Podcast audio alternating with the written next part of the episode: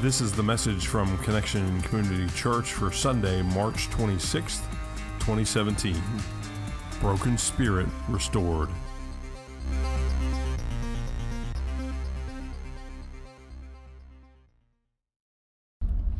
Broken Spirit Restored.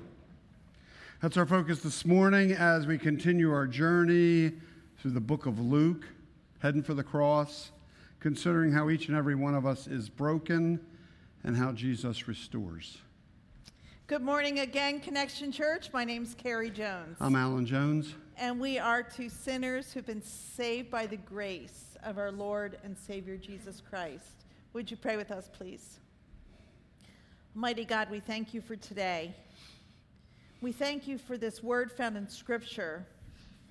Open our hearts to receive what you would have in store for us. And please, God, remove any distractions that may hinder us to embrace this and to hear you today. God, thank you for your love that prevails, for the power of your Holy Spirit that is in this place. And we give you all the honor and the glory in Jesus' name. Amen. Amen. So today we are taking a look at Luke chapter 8.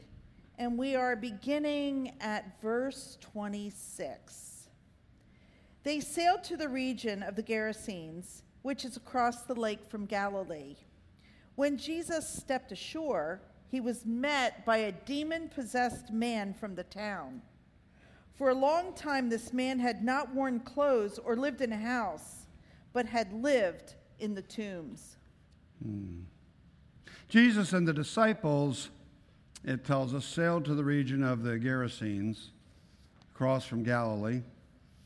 So just prior to this, Luke shares with us a story of how on that way over in the boat, they had encountered a very great storm, a storm so powerful it threatened to capsize their boat. It was interesting because Jesus was taking a nap at the time, and while the disciples are going out of their minds, fearful of losing not only the boat, but their lives. And so they wake Jesus up, and he gets up and silences the storm, and then asks them, where was their faith? That'd be a good question, wouldn't it, for any of us? If we were in that boat, where's your faith? In fear and amazement, they asked one another, who is this? He commands even the winds and the water, and they obey him. And so we see Jesus in our story today transitioning from exercising power over nature to exercising power over demons of the human spirit in the situation he finds himself in. When he saw Jesus, he cried out and fell at his feet, shouting at the top of his voice, "What do you want with me, Jesus, Son of the Most High God? I beg you, don't torture me." For Jesus had commanded the evil spirit to come out of the man. Many times it had seized him, and though he was chained hand and foot and kept under guard, he had broken his chains and had been driven by the demons into solitary places. And so Jesus encounters this demon-possessed man. It's kind of a strange story for many of us because demon possession, maybe we've heard about, but maybe not encountered. Have you ever encountered, who here has encountered a demon-possessed person? Yeah, not many. We have. Same place where Devin did, in India. We were in India when and I was told before I went that would happen, that I'd be made somebody demon-possessed. How will I know? The person says, you'll know. So we're out there the first night or two, out preaching in the street to 100, 150 people, I don't know. And sure enough, Mr. Luck, it was right about where you are. No connection, but just about where you are. This guy in the back of the crowd is just like, you know, those dark Indian eyes that the people in India have, just staring right through me, just boring, if he could have, boring holes right through me. And then behind those eyes, just an emptiness, like his broken spirit, or maybe his spirit even non-existent. It was really strange, spooky, I would say a little bit scary even. It's really a strange situation. But that was mild in comparison to this man that we talk about today in Scripture. This man that Jesus encountered, he was running around naked, without a home, living in the graveyard. Now, how appropriate, since it was considered, the graveyard was considered home and haunt for the demons, according to Bible scholar William Barclay. And he'd been there for a long time. This was not a new thing. When he saw Jesus, he cried out and fell at his feet, shouting at the top of his lungs, "What do you want with me, Jesus, Son of the Most High God? I beg you, don't torture me." Interesting. This man had never met Jesus before, but he knows him by name. He knows him, that he is the Son of God. He knows that he has the power, even power to torture him. But it's not the man. It's the demon or demons who know who Jesus is. His relationship with God, his, the power that he possesses. And so we need to ask today, how is it that people today and back then don't believe in Jesus when even the demons shake and know the name of Jesus and shake in his presence, even when they know the power of Christ? Demons don't follow Jesus, but they believe in him. They know who he is, and they know what Jesus can do. And this isn't just any, as the scripture says, impure spirit. This isn't just any demon. This demon is powerful, very powerful, extremely powerful. We're told that many times this demon, this impure spirit, had seized this man, and though he was chained hand and foot and under guard, he had broken the chains and been driven by this demon to solitary places. This demon was capable of completely not just breaking chains, but breaking this man's spirit and separating him from himself, from others, from God. This demon is powerful. This demon is frightful. But don't ever forget, Jesus is more powerful, and Jesus is faithful. The demon's powerful and frightful. Jesus is more powerful, and Jesus is faithful. He doesn't back off. He asks. He says to the man, "What is your name?" "Legion," he replied, because many demons had gone into him. And they begged Jesus repeatedly not to order them to go into the abyss. So there's a theme in folklore or in fairy tales that if you're able to learn someone's name, you can have unlimited power over them. This, of course, is fantasy, but there's just a sliver of truth in that, because a person's name, when you think about it, when you know their name, you have relationship with them, as opposed to just, a person. You have relationship. And so Jesus asks this man his name, and you think, well, why does Jesus ask that? Jesus is all-knowing, all-powerful. He doesn't really need to ask. But the important thing here is that when the man shares his name, he owns it. And his name is powerful. His name is Legion. Legion. A Roman legion was made up of 6,000 soldiers. 6,000! So we're not sure if this man had 6,000 demons in him, but what it tells us is that there was an army within him, possessing him. He was filled with demonic activity. No wonder the chains couldn't hold him. No wonder he ran around naked in the graveyard. No wonder he was driven to a solitary place.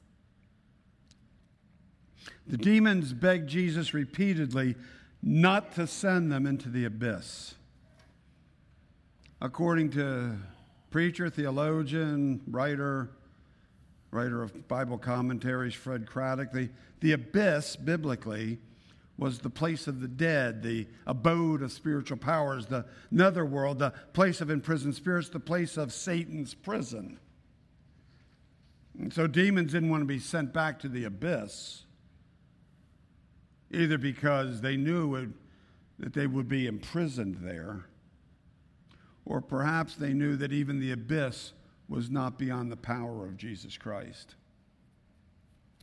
A large herd of pigs was feeding there on the hillside. The demons begged Jesus to let them go into the pigs, and he gave them permission. When the demons came out of the man, they went into the pigs, and the herd rushed down the steep bank into the lake and was drowned. If the demons thought going into the pigs and rushing into the sea was going to place them outside Jesus' power, they were badly mistaken. I mean, we just talked about Jesus' power over the sea in that story that preceded the one we're sharing today. See, Jesus' powers extends throughout all of nature, but even beyond that to the supernatural. And so it's impossible to get beyond the power of Jesus Christ, human, demon, whatever. We can't go beyond his power. The herd of pigs reminds us that we are definitely outside of the Hebrew community when we're talking about this, because the pigs were considered unclean in that culture.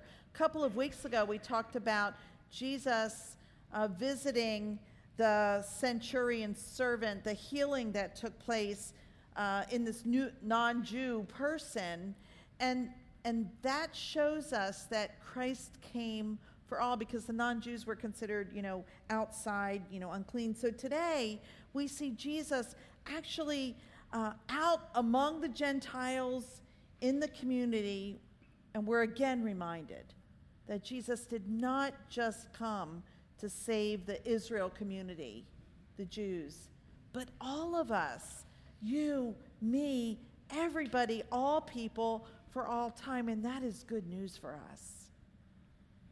As Alan said, Fred Craddock, the theologian, says that no matter where we go, no matter how far the people are from Christ, no matter how far we are from Christ, no matter how many demons we might encounter, those demons are no match for those who preach, teach, and heal in the name of Jesus Christ, who sends us out in his authority.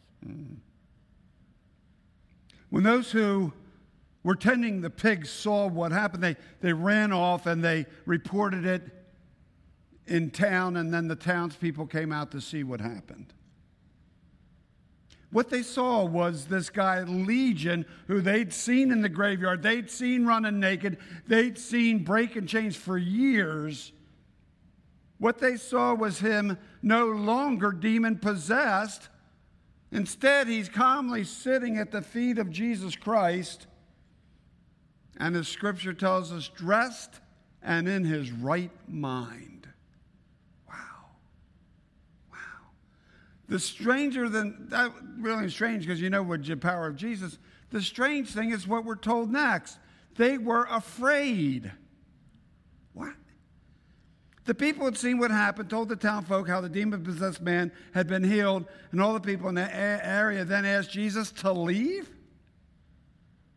because they were overcome with fear. What's going on here? He got in the boat and left. A couple of important things to focus on right now. The first is this: make no mistake. Jesus is capable, and Jesus can relieve us of our demons and restore our broken spirits. We love that line, Legion in his right mind. In his right mind, dressed and in his right mind. He returned to normal. Being dressed is normal. I mean, he was running around naked in a graveyard. That is not normal. That is an indication that something was broken, a broken spirit. And now, in his right mind, he had it together. He was no longer confused, no longer possessed, no longer broken. He was no longer controlled by this evil spirit. Jesus had restored him.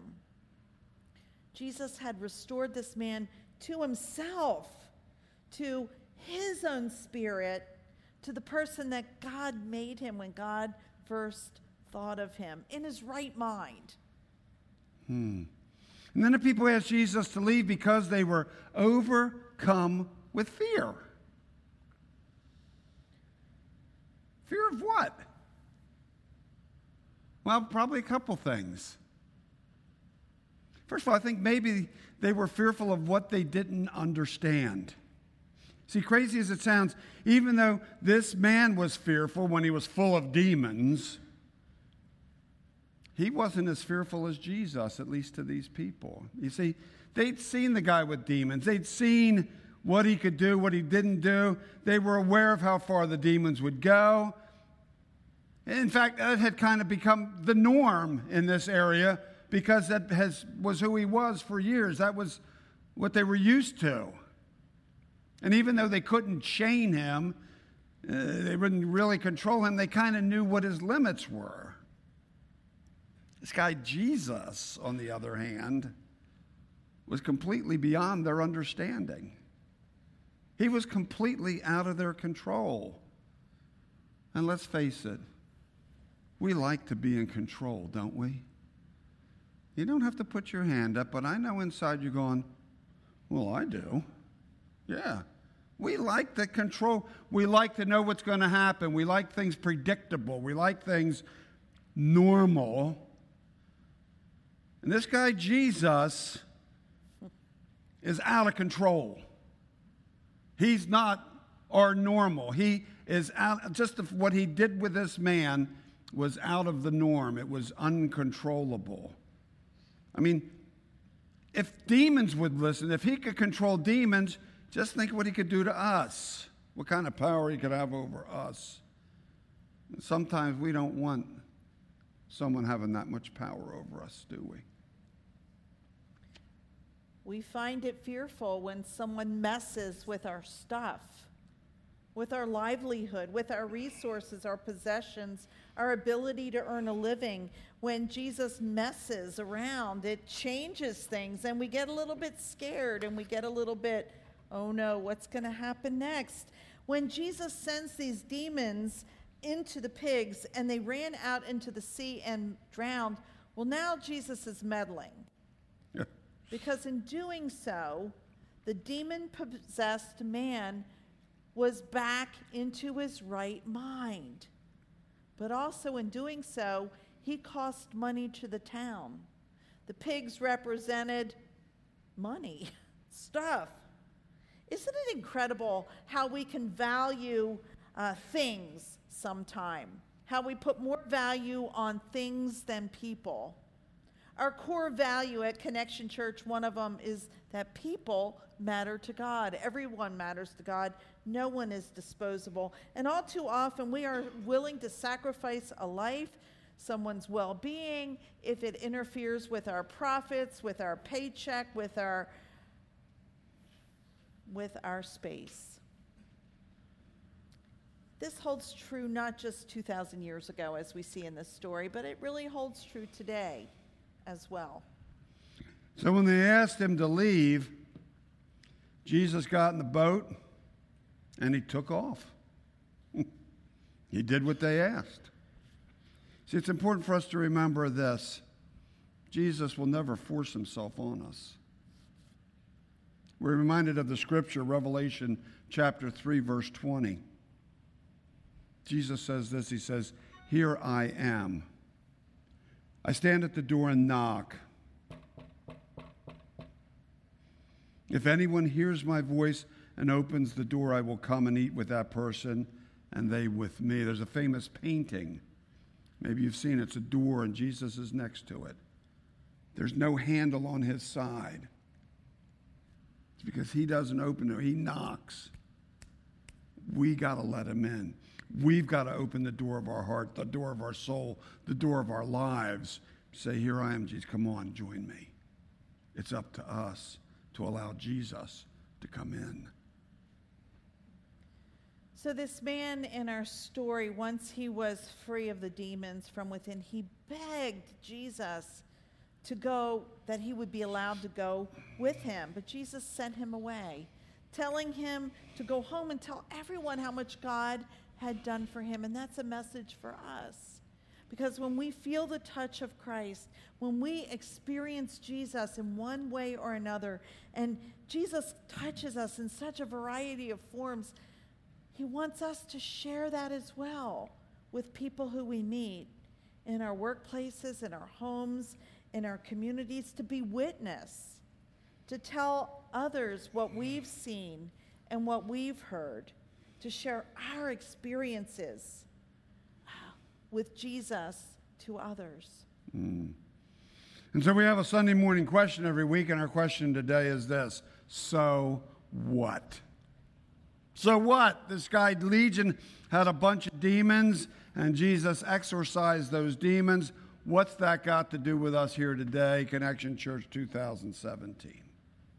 It's a good question. Because many of us, as we shared earlier, really don't have much experience with these demons, unlike those who maybe traveled to India or maybe had an experience like that. And by the way, why are all those demons in India not here? That's a good question, too. Well, there are demons here. Make no mistake about it. There are demons here, and at times they've manifested just like we saw in India. We've prayed with people. I've prayed with people one-on-one of those who have experienced those demons. But oftentimes in this culture, the demons appear a little more subtle, a little more covert, much quieter.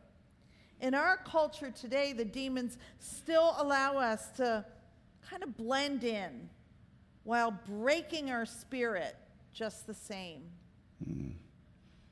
And so we might not be running around a graveyard naked, but we might leave the house at 10 p.m. running for cigarettes, booze, or drugs.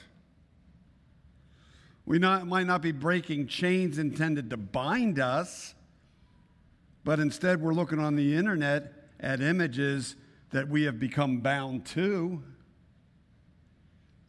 Our demon might be the one of the grass always being greener on the other side, never being satisfied with our job, our spouse, our car, or our house, or you name it. One of the greatest demons in our culture is the keeping up with the Joneses demon.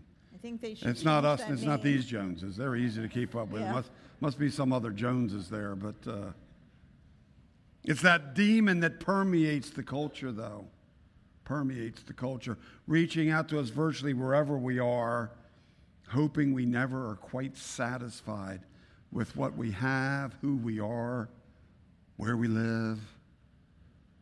And while Legion ran through the graveyard, we run through the stores, either online or in person, trying to satisfy our demon of desire, our demon of want. And so the demons that we see this story in Luke chapter 8 might seem very different than the demons today, but I would say that they're not. It's not. Satan uses these demons even today to break our spirit in order to separate us from God, in order to bring us ever closer to darkness instead of basking in the light of Jesus Christ, to keep us in the shadows rather than walking with certainty with Christ. And just like the man in the story who needed Jesus to restore his spirit, We need Jesus to restore us, to take us from brokenness to restoration, to put the pieces back together. We cannot do it ourselves. Again, the darkness, the demons, whatever, however you want to name it, they want to take us away, entice us, scramble our brains, turning us from our right minds.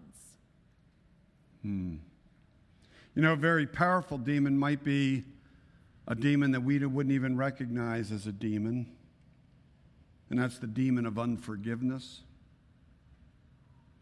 the demon of our refusing to forgive. Satan uses this demon to separate us from ourselves, from others, I think even from God. Because when we're unable or unwilling to forgive, it makes it virtually impossible for us to receive the forgiveness that Jesus has for us, that Jesus died on the cross for, that Jesus and Jesus alone can give us that forgiveness. Jesus tells us that we must forgive others in order to be forgiven. But it's up to us to let it go. And the thing is, when we are able to forgive, it's not that we're saying whatever that person did was okay.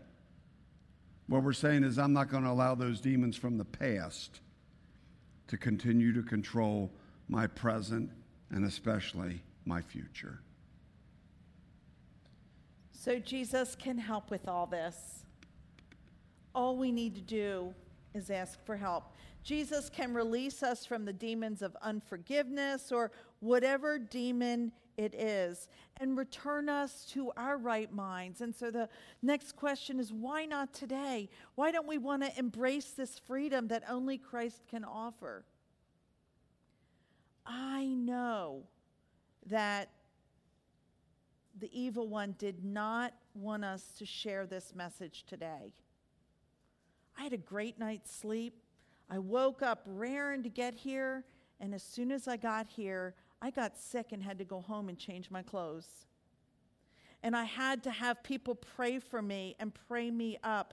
And it's been all I could do to concentrate and depend on the blood of Jesus Christ, because Satan doesn't want this message to be shared, that Jesus is greater and that nothing can separate us from the love of God in Christ Jesus.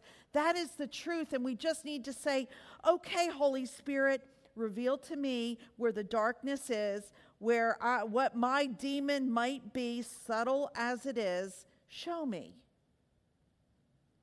And then pray. In the blood of Jesus, Lord, just cover that, and Satan, we bind you out. It's that easy. We just need to say, in the name of Jesus, be gone, whatever that is, whatever has us bound up, whatever has us enchained, so we can be free. That's available to us. Why wouldn't we take it?